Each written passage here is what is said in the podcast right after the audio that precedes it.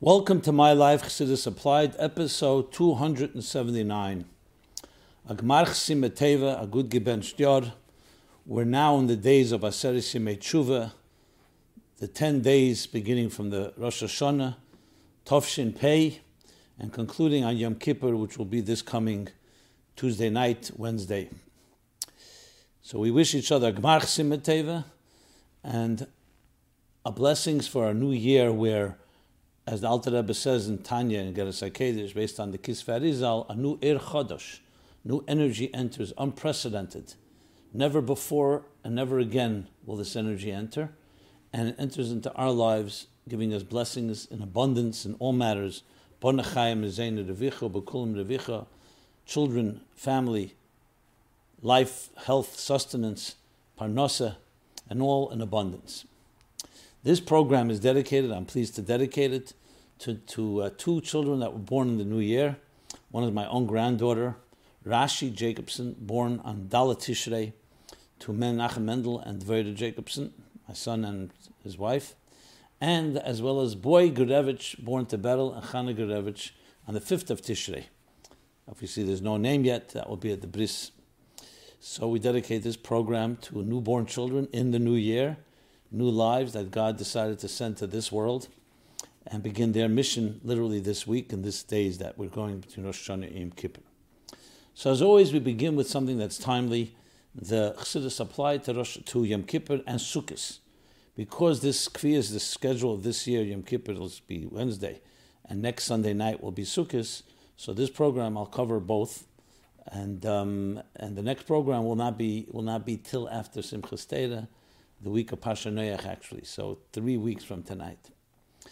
Um, so, in that context, Yom Kippur and Sukkot. But before we go even that, because yesterday was the fifty-fifth anniversary of the Yortzeit of the Rebbetzin Chana, the Rebbe's mother, I thought I'd share a few words about that, because last week there was no program. So fifty-five years in Tovshin Chof Hei, it was Shabbos Shuvah Vov Tishrei. I remembered I was seven and a half years old. Um, and I remember being in seven seventy, was the small seven seventy, still downstairs, and the children would be in the back. There were these bookcases, and we would sit inside of them. And I remember vividly the Fabrengen. I don't remember what was said. Uh, that's already been published, but I do remember something that you don't really hear about. I'm almost sure, uh, and if I'm if, if, if, I, if I'm wrong, I stand corrected. And that is that the Rebbe, they sang the song before Prozis Teishu Yerushalayim and Tovshin Chof Ches. In nineteen sixty-eight was applied to the nigun, but there was a song before it had the words "Prozis Teishu Yerushalayim" used to be sung. It was a very Lebedik nigun. Ay deray deray, ay deray deray, ay ay ay ay, ay deray ay. And I believe that was sung then. And the Rebbe stood up. His face was very red, as we all know. The Fabrengen ended earlier, and the Rebbetzin was already not well. And the Rebbe went straight from his room to the Rebbetzin's, uh, to Rebbetzin Chana's house. And the rest is really the details have been documented.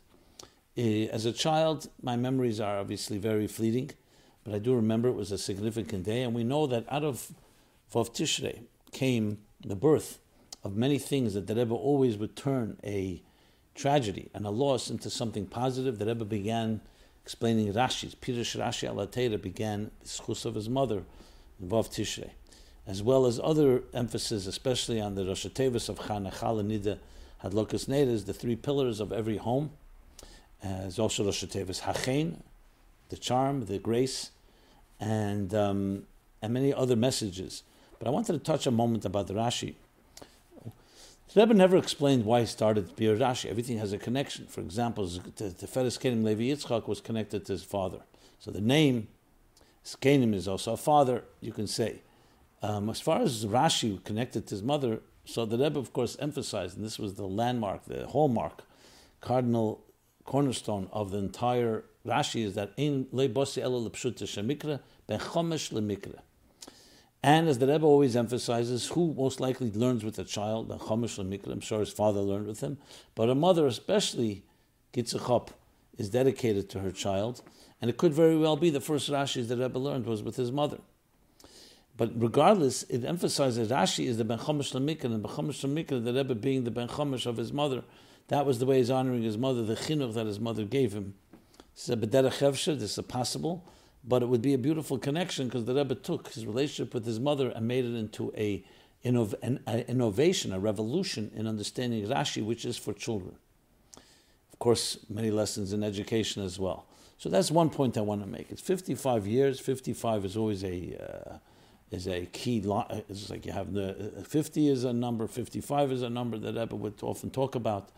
So we have lessons that continue to endure, even though it's so many years later, and especially through the eyes of the Rebbe, as we saw the the kavod, the honor that Rebbe gave his mother, a lesson to each of us in Kibud Avim. And um, as well as the today we have the diaries and the Rishimis, the manuscripts that the Rebbetzin Chana left, that she wrote about her about her father, her, about her son, illustrious son, and altogether what you get is a picture, a picture of not just a dedication, but one that goes all the way back from the beginning of time, when they all began back in Russia, growing up, and the education and the dedication and the commitment that Rebbe had not seen his mother and his father. He never saw again after he left Russia. But that his mother he had not seen since, uh, you can say, Tafresh Peites, at least, nineteen twenty-nine. And then they reunited in nineteen forty-seven. So you're talking about uh, eighteen years, nineteen twenty-nine, thirty-nine. Yeah, eighteen years at least, maybe longer. They couldn't even come to the Rebbe's wedding. And they celebrated in Yekaterinoslav, their own simcha, because they couldn't get out. The Rebbe got married in Warsaw. And uh, they say when the Rebbe first met the Rebbetzin, he flew in nineteen forty-seven. It was the only time once the Rebbe came to America, he never left, except once for a few months that, that spring, Pesach time and so on, a few months to go pick up his mother, that uh, nineteen forty-seven. That when they met for the first time, they embraced without saying a word. Some say twenty minutes, ten minutes, five, I'm not sure how long. But you could see the connection that defies words in a true mother-son connection. There's a story I shared, uh, I heard and I shared in Toward a Meaningful Life about a woman, a girl who said that she's not on speaking terms with her mother. And the Rebbe says, you know what I would do to have just one more conversation with my mother. And here you have her and you're not speaking with her.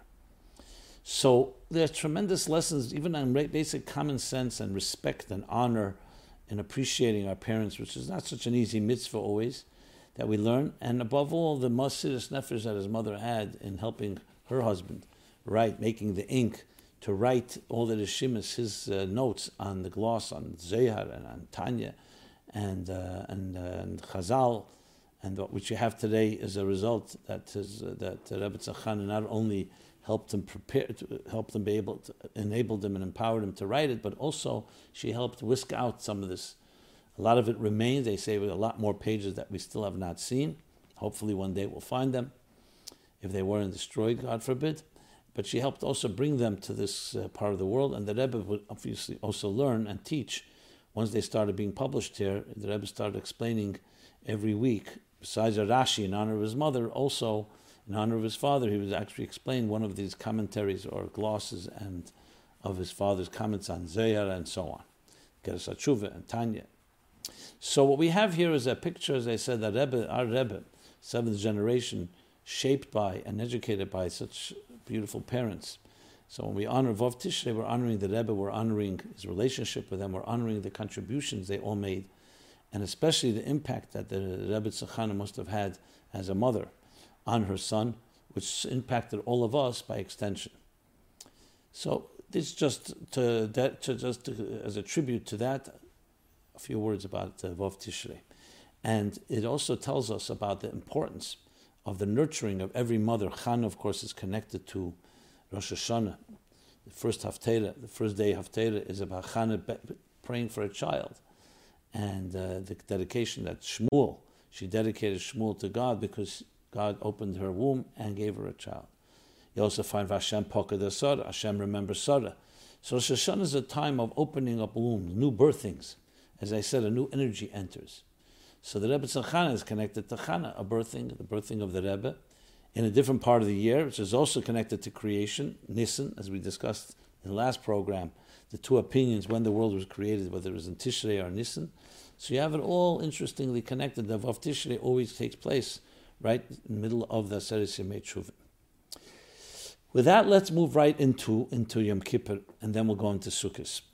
At the end of the program, we're going to talk the Chassidus of, Rosh, of Yom Kippur and Sukkot, the structure and the sequence of the holidays. But here I want to talk about is, number one, Yom Kippur, of course, is the holiest day of the year. And the most obvious reason for that is not just the Gzeres HaKasher, God decreed it, because that's the day that God granted forgiveness to the Jewish people after the building of the golden calf. When? eighty days earlier.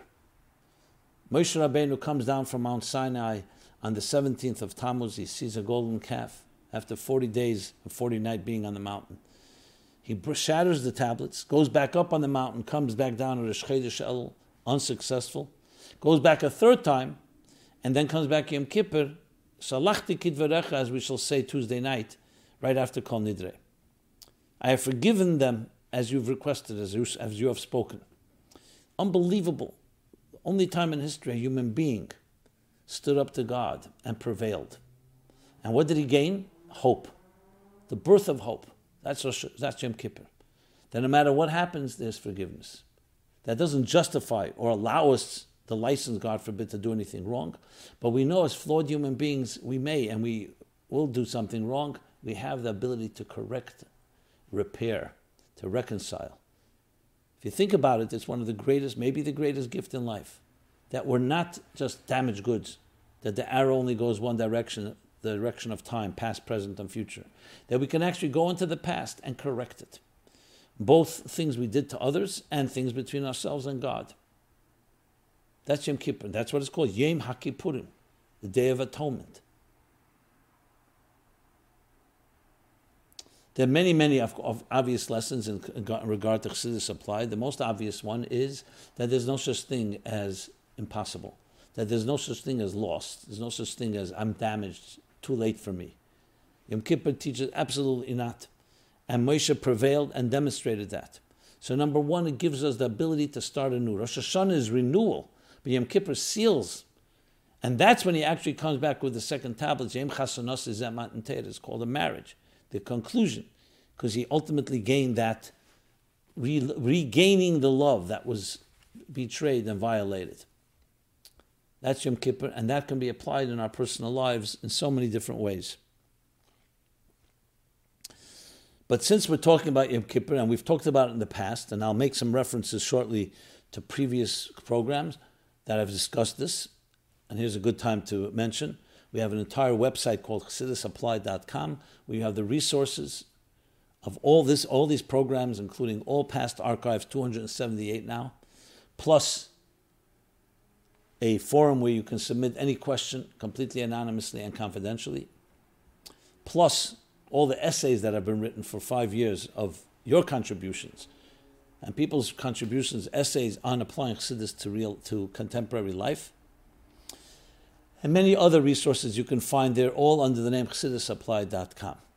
So there, there are cross-references where I speak about this. I've spoken about this previous years, obviously, but pre-Yom Kippur and Sukkot. So let me just give you the cross-references. Episodes thirty-six, eighty-four, one thirty-four, one eighty-one, and one eighty-two, and two twenty-nine. Regarding Vav Tishrei, I spoke about Vav Tishrei in episode one eighty-one. So whatever I say here is always meant to complement and not repeat, but complement that which already was which was already spoken. If you want more, please go there. It's all time-stamped in the YouTube version, desktop and laptop version. You can find the exact plot and go straight to the topic you're looking for. Okay.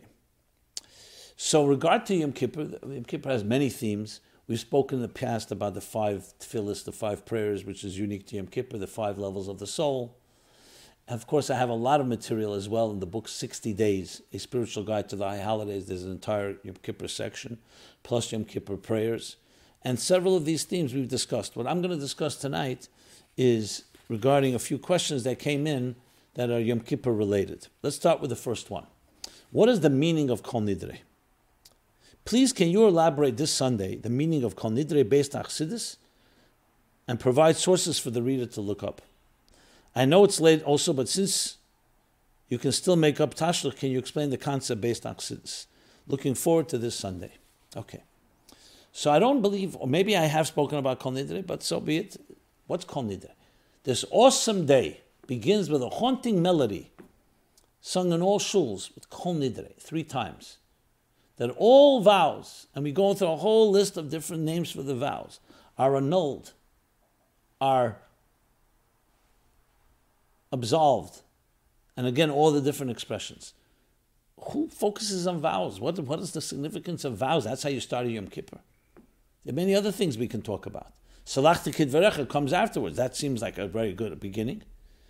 God has forgiven us. And then we talk about forgiveness and how to forgive. What is the vows? Now we also make, of course, Hataras Nedarim Rosh Hashanah, Erev Rosh Hashanah, but Yom Kippur, it's with a full prominence. So what is Kol Nidre? So let me give you sources. Chassidus, I found one place discussed in Chassidus relatively in detail. That's in the Tzemach Tzedek. Eira Teira Mates. Mates, of course, is the is the parsha that talks about Parshas Nedarim, the this chapter on vows and annulment of vows. So in Parshas in Parsha Mates, the the Tzemach Tzedek pages one thousand two hundred and eighty-eight and eighty-nine. One thousand two hundred eighty-eight, one thousand two hundred eighty-nine. Is where the Tzemach Tzedek speaks about it, and I find several different interpretations, explanations of it. On Kol Nidre, he brings from Halacha the Tur, the Minig Hakadmenim, Siman Tov Reish Yutes, Minig Hakadmenim, the custom from the from uh, days past, is to say Kol Nidre, the Yom Kippur, that we absolve our vows, and he goes on to explain the significance of it, Al Pi Kabbalah and Al Pi Chassidus, several different ways that he explains it. So let me share those thoughts, or at least a few of them. He says, Nedarim come from Bina, and Yom Kippur is the level of Bina. But then he asks, that's a Neder comes from Bina, because Bina has the power to bind ourselves, that we bind ourselves with a vow. When a person says a vow, I will not do certain thing. Takes a vow. So he says, but annulment of vows have to come from a higher level. So he says it comes from Chochmah, and then he goes on and explains it comes even from Rotzen and from Keser and from the highest levels. And what is a now? A vow is when a human being takes upon himself a commitment, whatever type of commitment. So it's a commitment. Now that we're bound to that commitment. Can we free ourselves from these commitments? We'll soon discuss why we want to free ourselves. So once you're committed, you're committed. However, on Yom Kippur, we can invoke a higher power that allows us to untie, because neder is also from being tied and committed to something. So we untie it. That comes from Chochmah or from Keser or from Ratzon. And it's similar to the concept of tshuva. What is tshuva? A person may have done a mistake, a transgression, and then they have the power to go deeper to the Baal HaRatzon, as Chassidus says. We violated God's will. So how can we correct that? Because we go to the one who chose that will, and we ask him to forgive us. In other words, forgiveness can never come from the same place where the mistake happened. You have to go deeper. Moshe Rabbeinu was on the mountain. He went deeper. He reached deeper into the divine, to elicit the thirteen attributes of compassion that ultimately would forgive them. So to forgive someone for who's hurt you, you can't just go back as if everything's regular, go back to square one. No, you've hurt me, you've violated something. So you have to dig deeper to find a deeper strength and a deeper power. That, what does it do? It also transforms, like he explains, it transforms darkness to light. So therefore the concept of forgiveness is very much linked to the concept of tshuva. And the, con- I'm, I'm sorry, not, I'm, I should correct myself. The concept of vows and annulment of vows is very much connected to the tshuva on sins and also on forgiveness. Because what's forgiveness? You hurt somebody. So you can't just say, okay, forgive me. You have to dig deeper to be able to elicit and to be worthy of the trust that was once betrayed. So all of it is connected to the theme of Yom Kippur. So why do we begin this way? Because when you go into Yom Kippur and you want to start a clean slate, the first thing you have to do is release yourself from previous commitments. So that's why it begins with Kol Nidre, all my vows. And vow here is not just vows we say in speech. Everything we've done, everything we've committed to, the things that bind us, our trappings, our inhibitions, our previous routines and habits, our fears, all is under the word Kol Nidre, and we want to free ourselves, because how are you going to bring in a new energy, a new sanctity? Go into the Holy of Holies of Yom Kippur. Reach the highest levels, the deepest levels of the soul if you're bringing the old baggage. So Kol Nidre is freeing yourself from that baggage so you can now be free to introduce new power. So Kol Nidre represents all of that and also represents the transformation of the negative into the positive, as he explains in that Maimer. Okay. As far as Tashlich goes, I see one explanation of Tashlich. I'd rather not go into that. It's another question. Let's leave that question for another time, maybe next year before Rosh Hashanah. Um, yeah. The next question. Tikkunim for Averis. What is the view of Chabad Chassidus on Tikkunim for Averis? Let's translate. Repair, correction of sins, of transgressions, of mistakes we've made, iniquities. So, first of all, even though Chabad Chassidus introduces and illuminates a new dimension in Torah, it doesn't change Torah. And it doesn't even add to the basics of Torah. So to say Chabad Chassidus, what is Chabad Chassidus' view, or uh, the view of Chabad Chassidus on Tikkunim for Averis? First of all, it's the same view as every halacha. Whatever halacha says is Tikkunim. That what's an Avera? Avera is that person comes in this world, we have free will, we have an animal soul and divine soul, and Avera means displacement. We moved away, and we're not fulfilling the purpose for which we were created.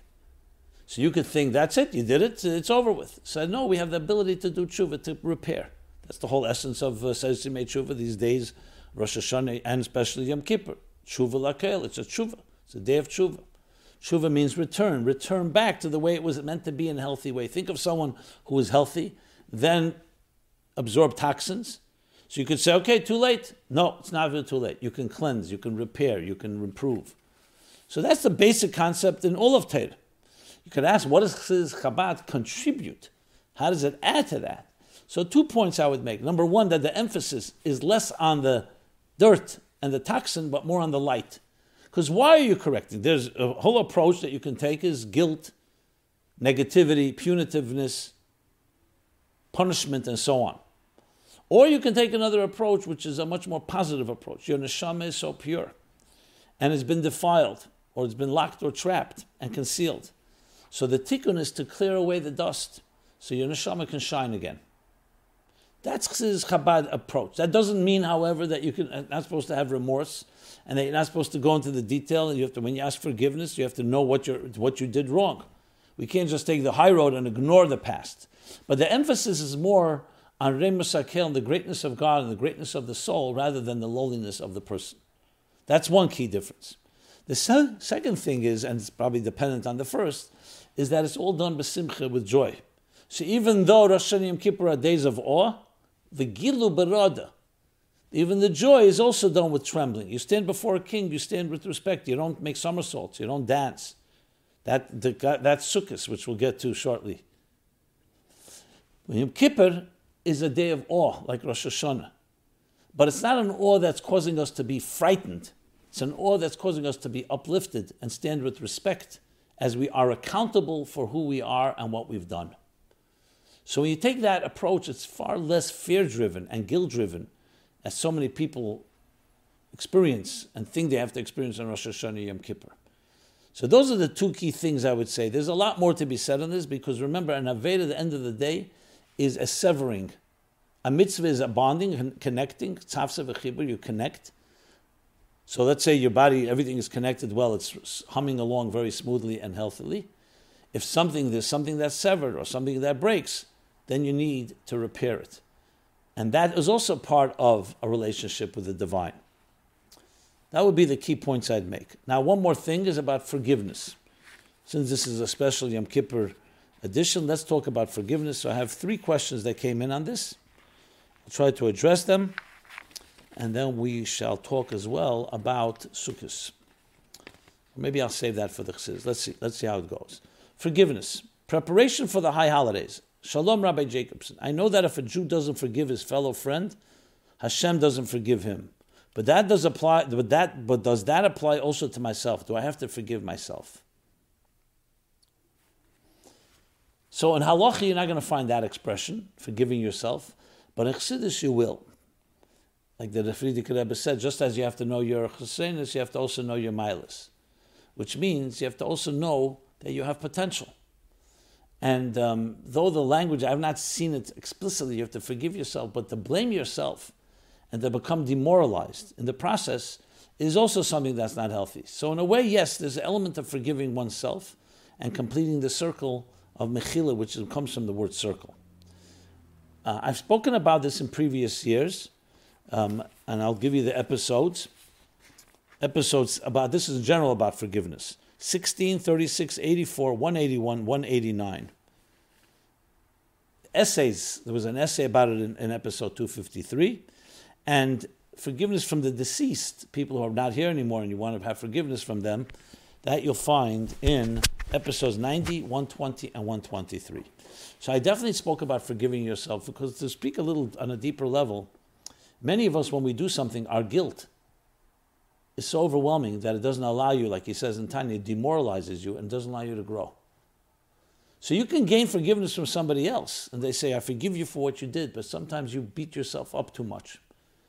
And beating yourself up, the Friediker Rebbe's expression I mentioned by Chassidus Maz, he also says, you're not supposed to speak Lashon Hara on yourself.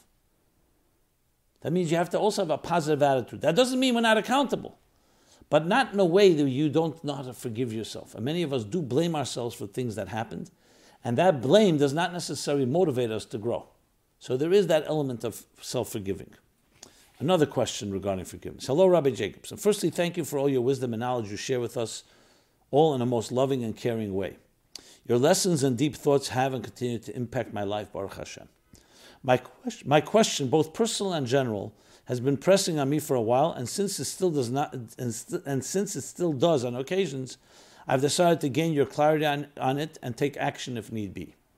In general, what's the halacha of, or Torah appropriate thing to do regarding someone that hurts you? Do you have to let them know how much they hurt you, or as long as you forgive them, it is not necessary? Is there a point chiyuv, an obligation, in letting them know? If there are still times that it hurts, does it mean that I don't, didn't forgive fully? In one instance, there's much residual consequences and pain from their faulty advice, and there may be things that can they can do to correct their guidance, although I don't expect it. I don't assume, assume that they know how badly they hurt me. On one hand, I am the one to, quote-unquote, teach them a lesson and let them know what they claim to be obli- let them know what they claim to be oblivious to my pain, and to tell them what I feel they should do. I should rephrase that. That's a question. And on one hand, am I the one to teach them a lesson and let them know what they claim to be oblivious to my pain and tell them what the, uh, what I feel they should do? Or do I approach them, they may get, or if I do approach them, they may get offended and deny and do not want to own up. I want to add a twist to this question. In this particular instance, the person that hurt me was and is a life coach, as well as a public face and speaker. She advised me to sever a close family relationship of which I'm still dealing with its painful repercussions. The advice was seriously flawed, and although the life, the life coach admitted this flaw, admitted to this flaw, and realized she was biased, she never apologized, assumed accountability, or tried to make good on it. At the time of the incident, I confronted her a couple of times, and she brushed, brushed off the conversations and topic. A year and a half passed since then. I know of other cases where clients were hurt and complained that her advice was flawed and caused a lot of pain. I appreciate the value, charm, and skill she brings with her to the world, but the incongruence of her talks and behavior are bothersome. It also makes listening to many speakers or authority challenging. Being that she's a practicing life coach, it compels me to want to approach her again and make her aware of the pain she's causing. The fact that she didn't receive it once makes me unsure if she will receive it again. On a personal level, I was, Baruch Hashem, able to forgive her and see her as a messenger from Hashem for my growth. I obviously no longer coach with her, but our paths do cross and our interactions are strained and awkward. I would still like to have a mutually pleasant kesher, connection with her. Thank you so much for taking the time to read this and give me guidance and clarity. Looking forward to your response. Okay, it's a very good question. What we have in halacha, in Jewish law, the laws before Erev Yom Kippur, is that we're obligated to ask for forgiveness more than once, if we've hurt somebody. The person who was hurt is obligated to give, to grant forgiveness. And there's now halachas talk about the details, and this I did discuss in previous episodes. I'm not going to go into all those details. But here you're interesting, raising an interesting question. What happens if that person has not come to ask? Either they're oblivious or they're not oblivious. Is it your responsibility to let them know? Because the halacha, the law that I just described, is people asking and granting. What happens if someone who should be asking is not asking? Is it your job? So I've not seen this explicitly, and maybe there is material on this in halacha, and, and I ask anyone to share if they do know something, but I'll just use based on the principles of Torah methodology. It's case by case. There is the concept of lifnei iver lesitin michshel, which means the person hurt you and they don't realize that they hurt you, that you have to make them aware, they should at least know. But I don't know if this is a blanket statement across the board. Because what happens if they don't listen to you? What happens if you get hurt in the process? What happens if they just play lip service and they're not coming to you on their initiative? So I would say it's case by case, meaning depending how close you are to that person, how they'll react, will they indeed respond? Maybe the way to do it is to get a third party involved. So I don't know if I could just say blanket across the board that if uh, that that the, the way you asked it was,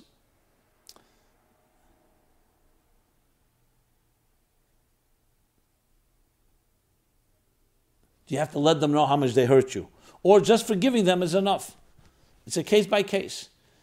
Now, you could argue that forgiveness is enough, you've forgiven them, so, but sometimes they may need to have the contrition, they may need to feel and understand for their own growth.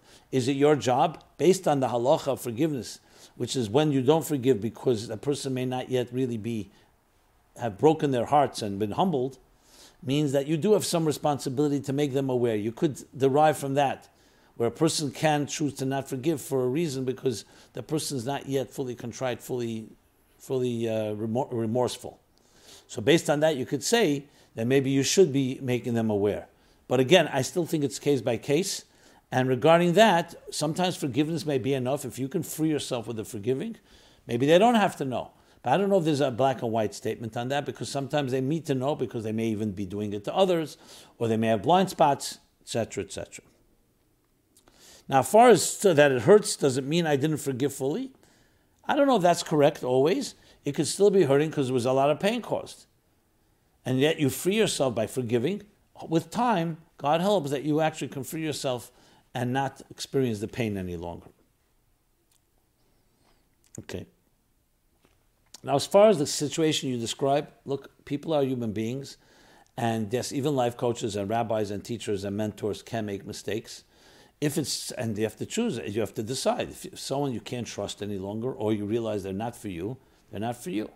Now, if they do hurt you, I think it's worthwhile talking to them. I think you do it in a non-confrontational way, because confrontation always creates defensive mechanisms, in a very professional way, in a very calm way. And it could be that the person will be able to hear. And the worst case scenario is they can't hear, so at least you tried. That would be my advice regarding the coach that you're describing. Now, some people have blind spots and they're not capable of seeing. They're, they're, they're, they have their negias, meaning their biases and prejudices. That, again, is case by case. Okay, I think I addressed the topic and complementing what I've already talked about in previous years. The next one. Let's say I give I gave someone a not nice comment, and later I'll, I tell him I'm sorry and ask for forgiveness. He answers me that he can't forgive me because he was suffering from verbal abuse for years from many people giving him not nice comments, and no one giving him not, and, and no one giving him nice comments. And this com- comment became part of it all. Do I need to try to appease him? I just gave him one comment that a normal person would get over in a day or less.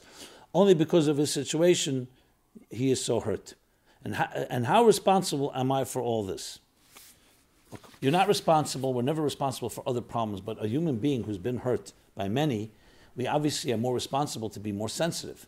If you know a person has been hurt and is wounded, it's like hitting someone in a place in their body where they're already very vulnerable. So yes, that is our responsibility. And it is our responsibility to appease. Doesn't matter, you could say, one second, I didn't do all that hurt. I understand, that person may be blaming you for things that others said to them, to that person. So fine, we need to make that distinction. That person needs to know it. But you still need to correct, amend your relationship with the person that you've hurt, even if there's other people who've hurt him. And yes, we need to be extra sensitive. So you don't have to take responsibility for everybody, but at least for your part, and especially now being aware that this person was hurt by others, that makes them extra sensitive. It would be like someone you push down the steps who's been pushed down by many, God forbid, and they've broken a leg. I'm only using it as an example. So obviously you have to do whatever it takes. That's the halacha I mentioned, the law. You need to ask for forgiveness for someone you've hurt, regardless of anything else that happened before or after. Okay, next question. One more, one fourth one. Reflecting on the past year, why do I find it harder to forgive myself than it is to forgive others? I guess it's very similar to the first one I read. Maybe it's connected. Rabbi, thank you for all the time and effort you devote to spreading and imparting Torah knowledge and Chassidus. Why do I find it harder to forgive myself than it is to forgive others? I reflect on the past year and see too many times where I missed the mark, where I overlooked an opportunity to live up to the expectations Hashem has for me. My shortcoming, my shortcomings bring me feelings of shame and guilt. While I can easily overlook and in most cases not even recognize other people's flaws, when it comes to myself, I cannot. Thank you. Okay. The simple reason why we, it's easier to um, forgive others than forgive yourself is because, number one, our own insecurities come into play.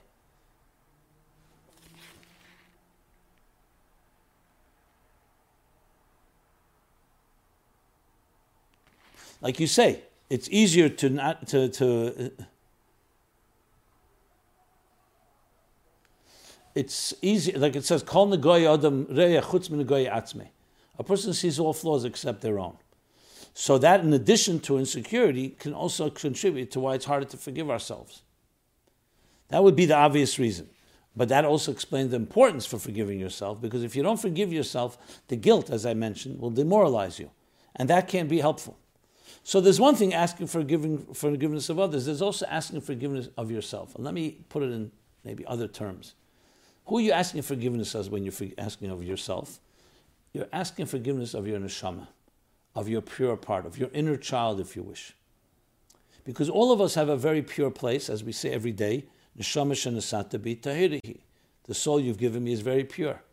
So this, conceptually, that you can ask forgiveness of that purity. Why did I defile you? Why did I neglect you? Why did I neglect you as, a ch- as my inner child and not nurture you? Why did I allow myself to be distracted? So just as we do that when we talk to our own children who may we may have abandoned, God forbid, or in any way hurt, or anybody else we've hurt, we could also say to ourselves, we've hurt a part of ourselves by not living up to God, the divine mission and calling for which we were created. We've hurt ourselves. So you can ask forgiveness. The more aware part of you, the more conscious, can ask forgiveness of the part that was hurt and say, you know what, I realize I've hurt you. I've hurt that inner, deeper part of myself. So all that is harder in many ways than asking from another. Another is outside of you. It doesn't have all the complexities. It's still not easy, but you could see it as being hard, uh, easier than asking forgiveness of yourself.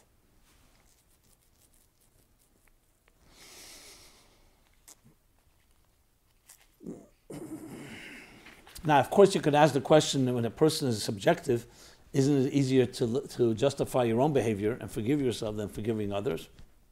Will you become more critical? Yes, there's a truth to that as well. But there's also a truth the other way around. So there's not a contradiction. It's two separate angles and aspects to this topic. Okay, so we forgive. We, we discovered that we covered the topic of forgiveness relatively in more detail. Questions that came in. And I refer you again to the episodes that I read earlier that I've discussed the topic earlier. And of course, our forgiveness of each other is leading us to also be forgiven, as I said before, to repair and improve and refine our relationship with God. At the end of the day, forgiveness is the improving of relationships. It's accountability. Trust is not built on perfection, it's built on accountability.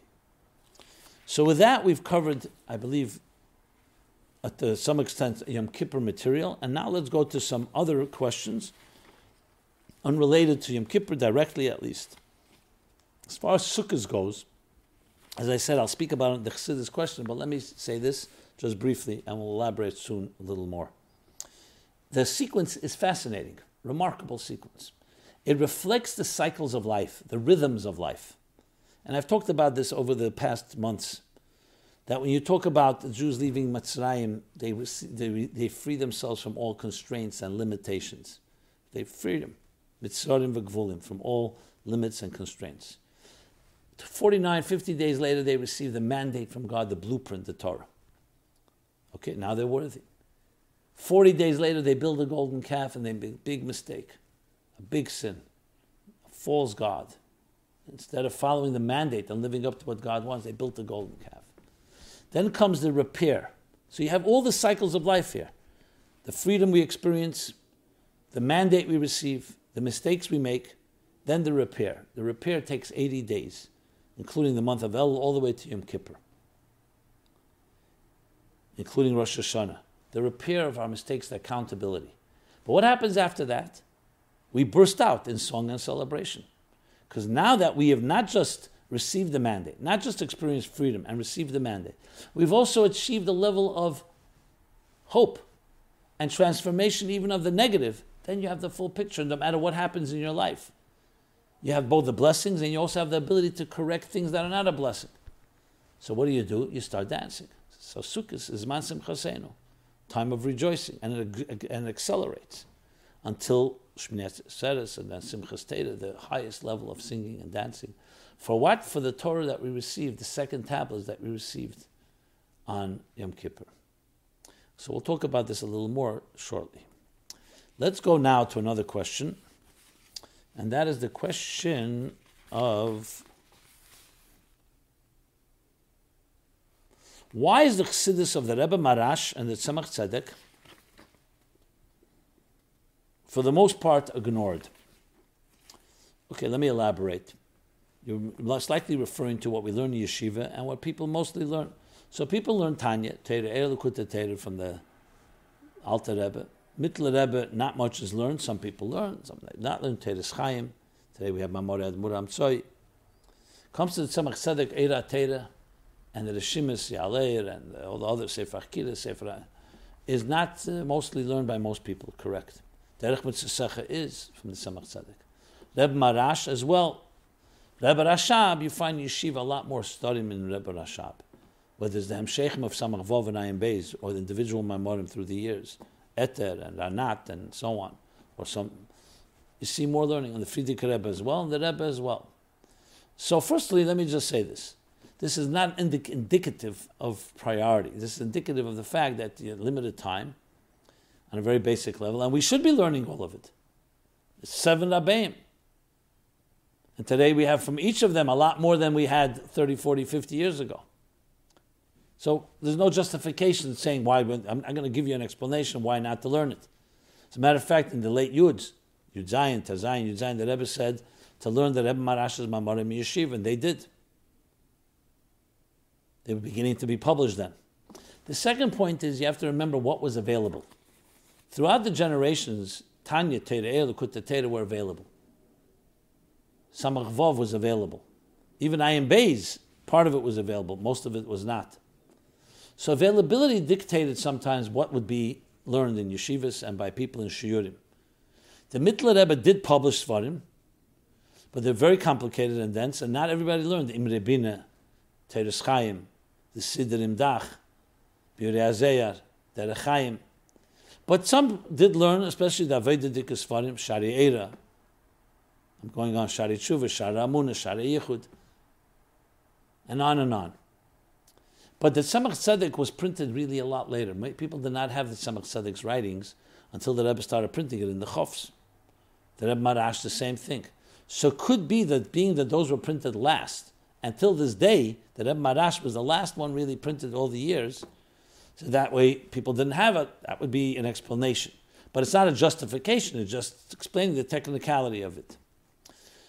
Bottom line is one more point I want to make. When I started working at Sefer Lekutim, Tov Shin Lamed Zayin, which was gathering from the Tzemach Tzedek's Chassidus and making it into a, like an encyclopedia, we didn't even know what Eira Teira was. We knew of the Svarim, some people looked at it.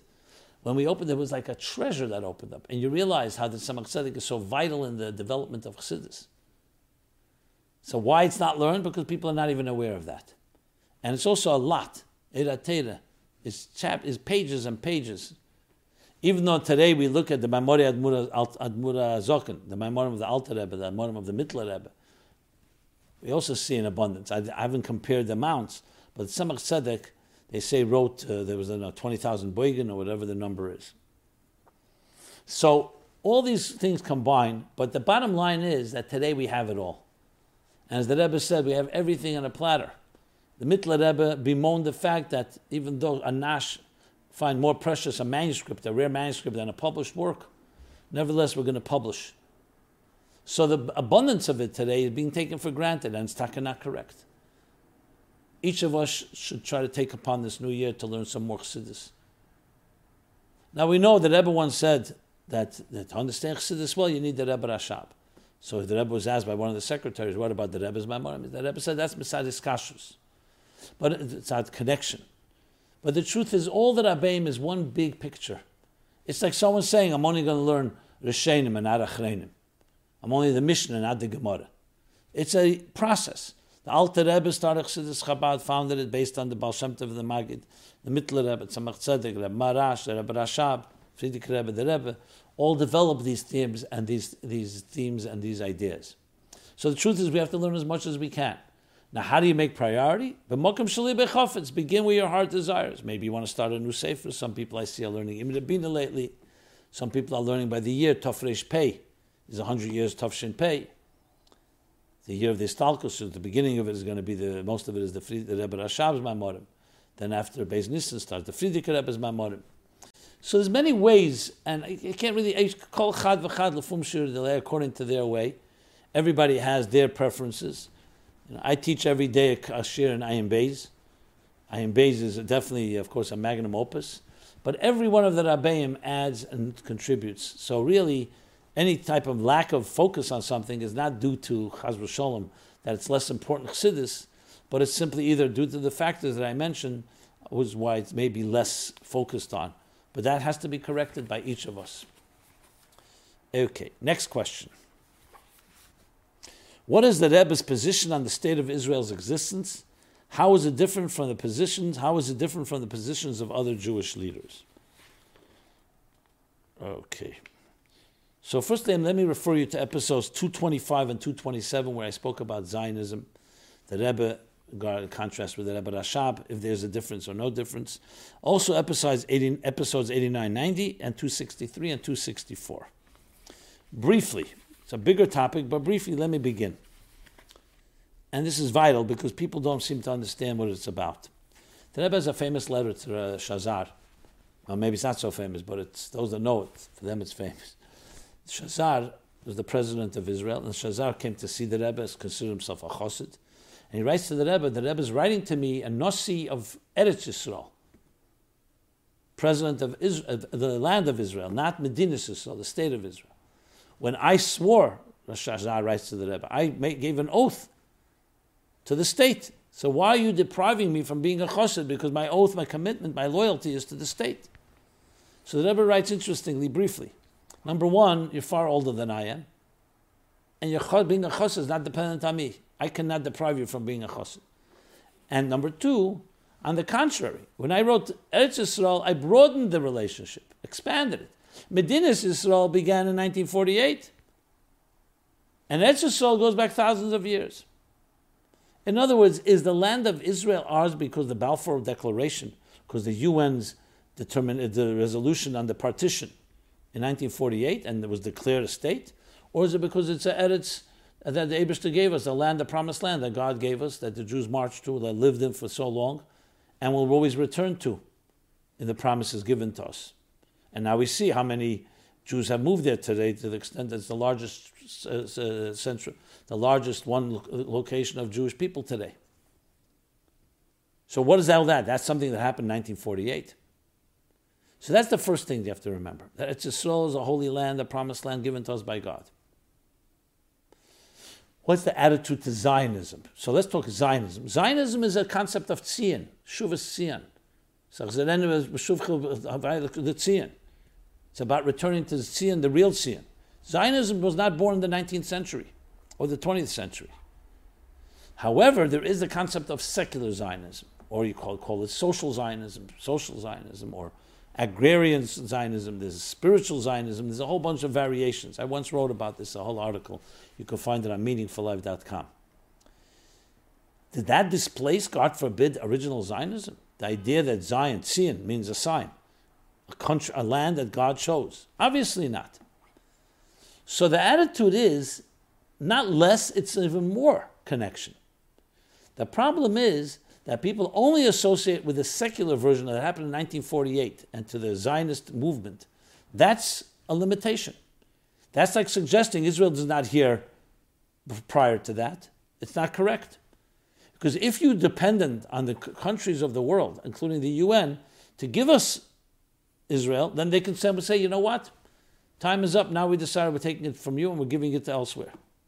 As Rashi says, the first Rashi, listimatem. People, the, the nations are going to say, you're, you're thieves, you stole our land. So the Eibush says, no, it's not your land, it's my land. That's where the whole Torah begins with Bereshis, as Rashi explains. It's my land, and I chose to take it from this and give it to them. So the connection to Israel is far deeper when you go with a Torah approach. Those that try to eliminate the Torah approach, God forbid, and only the secular approach is a very thing weak to stand on. Now, how about what's the attitude to now that the state has been established? So it doesn't necessarily have halachic power. It's not a Torah state. Just like you need a community council in any community. Just like you need armies or social services in France or in England or in the United States. There's Jews living in Israel. So in nineteen forty-eight, you can say what was established was essentially like a community council. I don't mean to demean it. I don't mean it in a negative way. I'm just trying to explain what it means. And therefore, those services are vital. First of all, utilities, social services, needing an army to protect. The army is holy and sacred. The question is, do you give it any Torah merit? And here there were different of opinions. There were those that said yes. Chabad approach is no. That doesn't mean it doesn't have va- value and credibility, and doesn't mean we shouldn't support it, because at the end of the day, it's serving Jewish people. So just like you go to a doctor, the doctor, even the doctor may not be observant, but he's serving you, he's healing you. We don't just say, I only go to a doctor that's a Yiras Shamayim. So therefore, there's this support of it, but you have to know, what are we supporting? Not a Torah entity. That will be when Mashiach comes. It's an entity that's necessary for the for the welfare of the Jewish people there, just like we would support it anywhere. The holiness of the land is a second issue. That's not the holiness of the government or the holiness of the of the social services.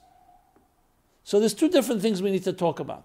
When the Rebbe talks, for example, about returning land for peace, he says explicitly, he's not just talking about the holiness of it. That's a separate discussion. That's also valuable. But even without that, there's the concept that Halacha says that if you have enemies on your border, you have to protect yourself and even be Machal Shabbos, because Pekuach Nefesh, Suffer Pekuach Nefesh. You have to mobilize, even if they're coming to discuss with you only Iske Kash V'Tevin, commerce, basic commerce and trade. Because there's enemies that are sworn enemies that have declared war on you. So there's a simple, that's, and that halacha is, applies in South Africa, in uh, New York, Crown Heights, in France, Afil bin Hardah, because there's a danger involved. In addition, there's the holiness of the land. So the Rebbe's approach basically is, we do not reject and do not support the government. We don't, we don't reject it like some uh, go to extremes against the entire concept. There's a fact on the ground. Israel exists. As a, I'm talking now, the government of Israel exists, and as such has to be supported. You pay taxes, go to the army, and you try to influence them as much as possible to align it to the Torah approach. But to give a Torah value, that this is like a Chalta de Gula, like some say, the beginning of the redemption, the Rebbe says absolutely not. That's the balance, that's the, the, the I guess, um, I don't call threading a needle, but the balance of both things, that there's a support, where some don't support it at all. Others say it's a Chalta de Gula and give it divine attribution and divine and divine holiness. And you could say it's a divine providence, but it doesn't have yet that Mashiach that will ultimately really bring all the Jews back to Israel and build the Beis HaMikdash, and then you'll have what we call the Geula. Today we say, Mipnei Chateinu Galinu Martzenu, even those in Israel will say, because of our sins we were exiled, but they're living there. Because you can live there and still be in exile. There's no third Beis HaMikdash, there's no Beis HaMikdash, you can't bring the offerings. There are a lot of limitations, even though the land is, remains holy forever and ever. So I hope that gives some type of context and clarity on this topic. Obviously, I'm sure there'll be questions, and we'll do some follow-up if need be. Good. Next question. This question is like completely from another angle. I will add one thing about it, because the question asked, what was the Rebbe's position on the state of Israel's existence? How is it different to similar or similar to the positions of Agudas Yisrael, Satmar Mizrahi, or Rav J B. Soloveitchik? I answered generally. I didn't go into the details. Maybe we'll do that in the next program. So just wanted to make sure I cover that. Next question, which is completely different field, Lubavitch Havara, expression. It seems that there's a difference in the, the pronunciation of Hebrew words between older Chassidim and younger Chassidim, including the Rebbe and including the, someone like yourself.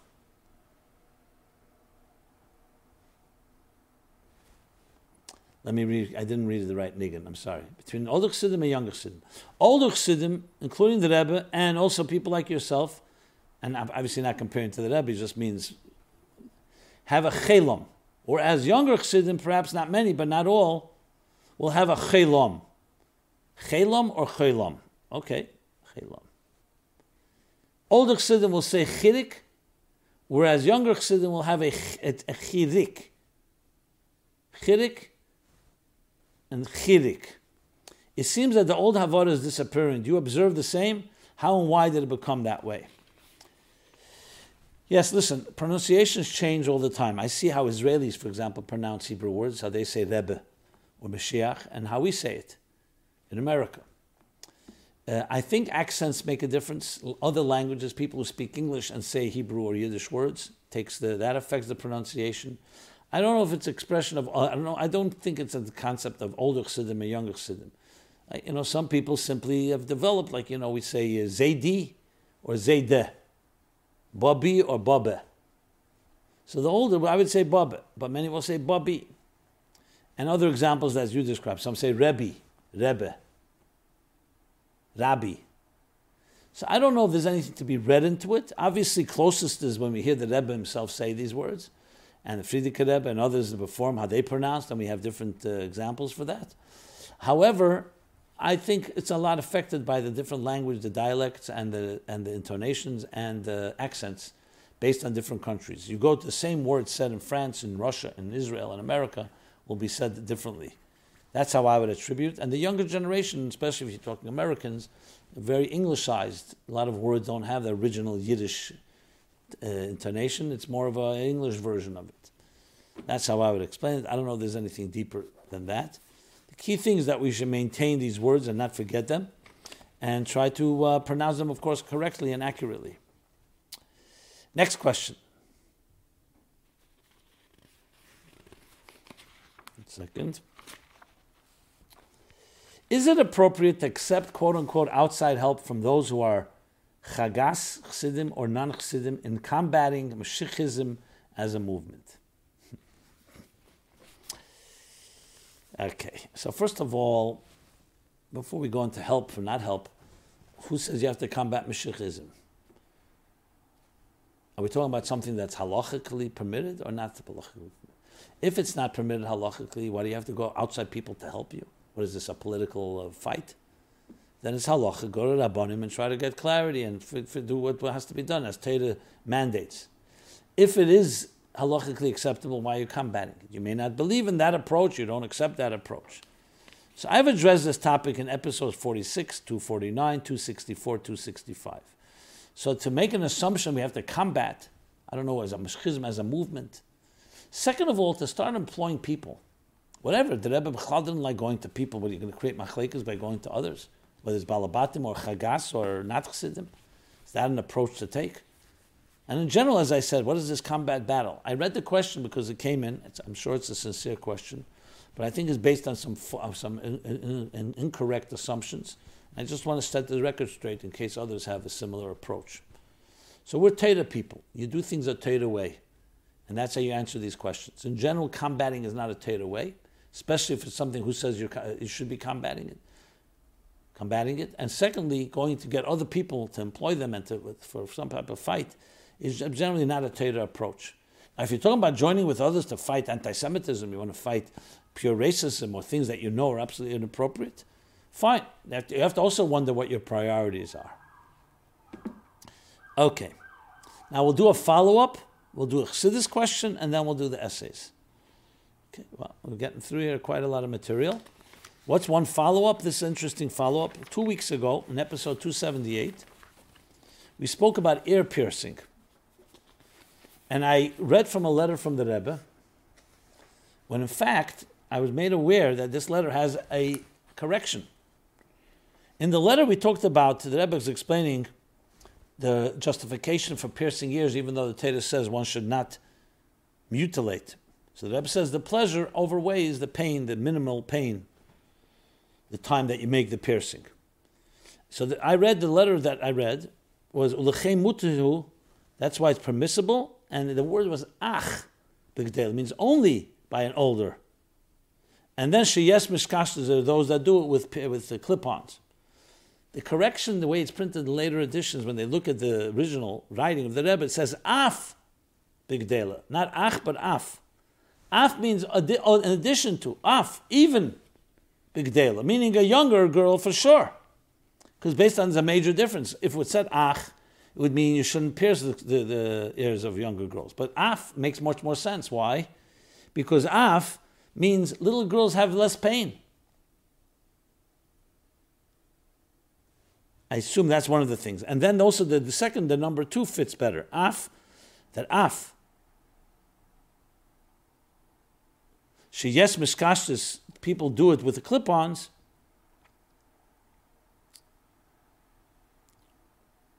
And it's not that customary. For Eid V'Ikir, there's always some pain because it's constantly squeezing the air. Then the Rebbe adds, V'yesh Emrim, and there's those that say Shenoigin, that there's a custom, Linkevezim, to pierce the ear, similar to Rotsa Deina V'Zazeh, when you talk about the Eved, Ivri, after he wants to remain with his master, so you pierce the ear. He brings Rebbe uh, cites Radal, Lepirkei Rabbi Elazar Perik Yudalet Hagotes, and then concludes, and everything like this you should ask a Rav Meira Hira. So the writer writes, I think there's a mistake in the printed letter about ear piercing that you read. I think that it's supposed to say also a big girl, not just a big girl. I think that in Likutei Sichos was printed wrong and later corrected, maybe in Shari Halacha or Minig. I always thought that little girls shouldn't pierce their ears, like you said, but later it came out clear that I was wrong, like I just read from that letter. So thank you for that. Okay, time is short, so let me just go with the Chassidus. How does Chassidus explain the sequence of the Tishrei holidays? So in many ways it's explained, but there's one beautiful way I'd like to share. This is my morim from the Kutei Torah and later from the, the Mittler Rebbe, Tzemach Tzedek, and the Alter Rebbe. There's a famous pasuk, Smeilei Tachas L'Reishi V'Yeminei Techapkeni, from Shir HaShirim. His left arm is beneath my head, and his right arm embraces me, hugs me. So Chassidus, based on Zohar, explains that this refers to the two halves of the month of Tishrei. The first half before the new moon, before the full moon, Rosh Hashanah Yom Kippur called Yom Noroim. That's Smeilei. Smeil is Yira, Gvura. So the Smeil is Tachas L'Reishi.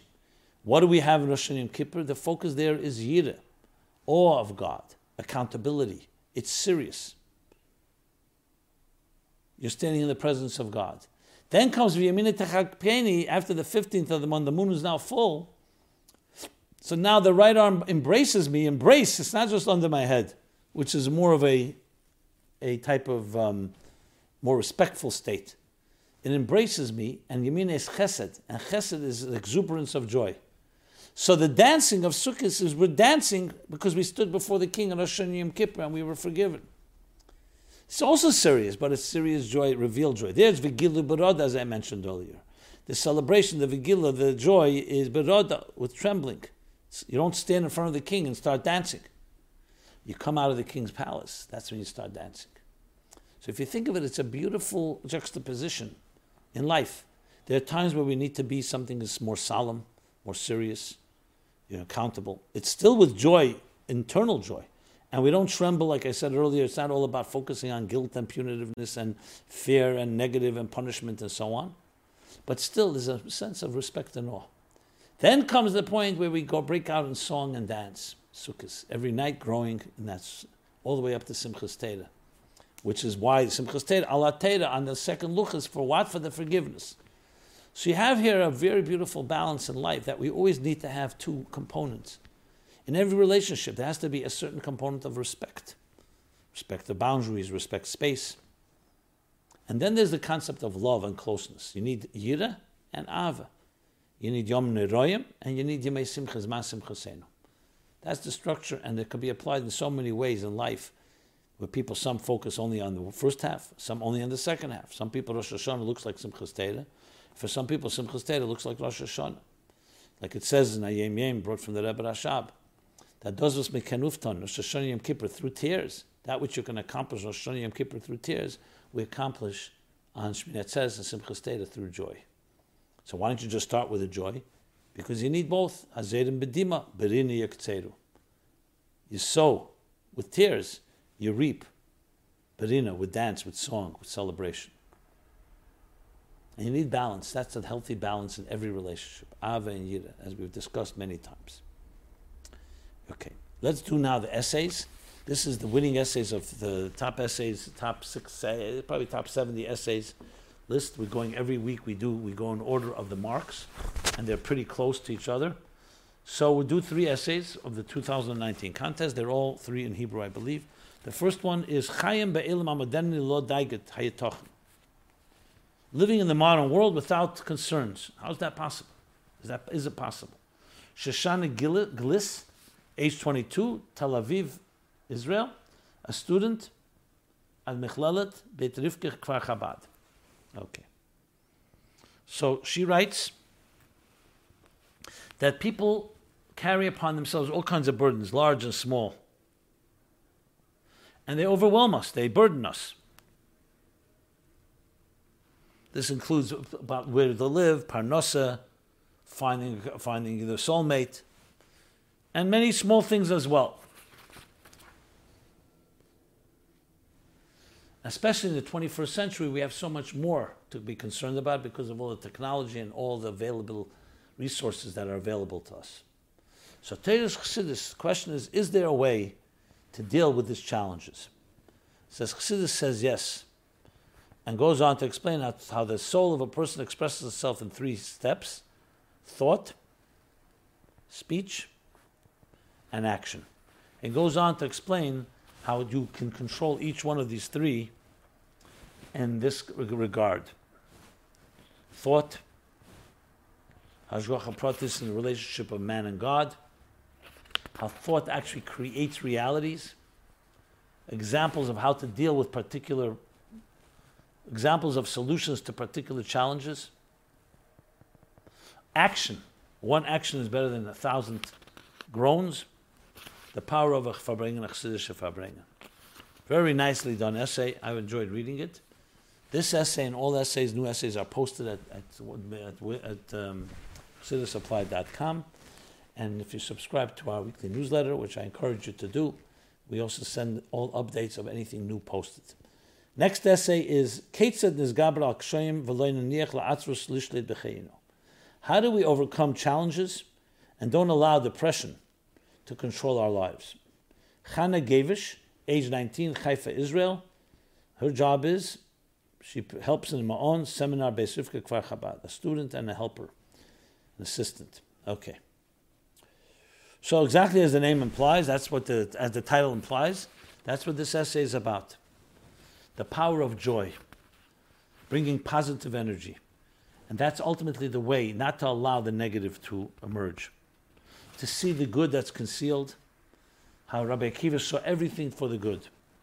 How nothing evil or negative comes from above, and Nochum Ish Gamzu, Gamzu Lateva. Even the negative is also for the good. Methods and methodologies and steps to take to infuse joy into our lives. Thinking joyfully. When a person smiles, God smiles back on them. What to do when one feels depressed. Positive actions, how they affect our moods. And then there's expression between, then there's, the, I'm sorry, the conclusion talks about a comparison between the Chassidic approach, approach of Chassidus, to the, the joy of Chassidus and the joy of comedy and humor in uh, medicine. Interesting comparison. That's a very interesting section. And with that, that's essay. Second essay. The third essay is Zohus Beduya, Zohus Kfula. Okay. When a person feels down, they... Um, Are, they create a second personality. It's like a split personality in us. The positive one and the one that sees things in a very negative light. begins by saying that people see in their daily lives all kinds of challenges, which of course stunt and, and block our way, impede our way to growth. And this essay addresses how to deal with that.